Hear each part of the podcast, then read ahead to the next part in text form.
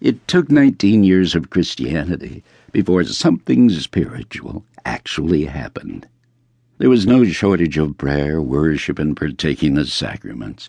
However, I didn't learn the S word, the sacrament word, until I was removed from the non denominational church that raised me.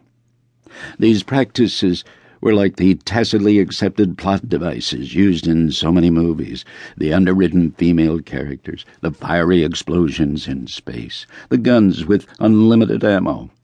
In the alternative church universe, as in movies, these tropes didn't need to make sense for the story to move forward.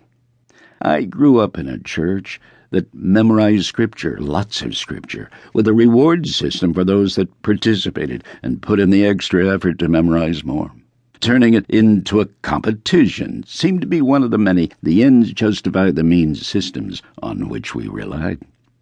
That's not to say that Scripture is bad or that competition is bad, or that those things are inherently not spiritual. There were plenty of spiritual experiences, but I was taught to intellectualize and explain those things into less than.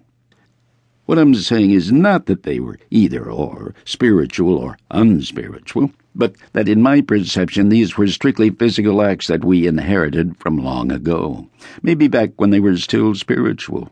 They weren't godless per se, but they were not designed to make God visible any more than they were designed to make ourselves invisible.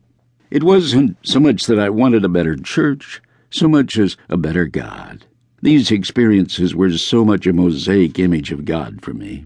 The church was the means by which I experienced God, and it continues to be.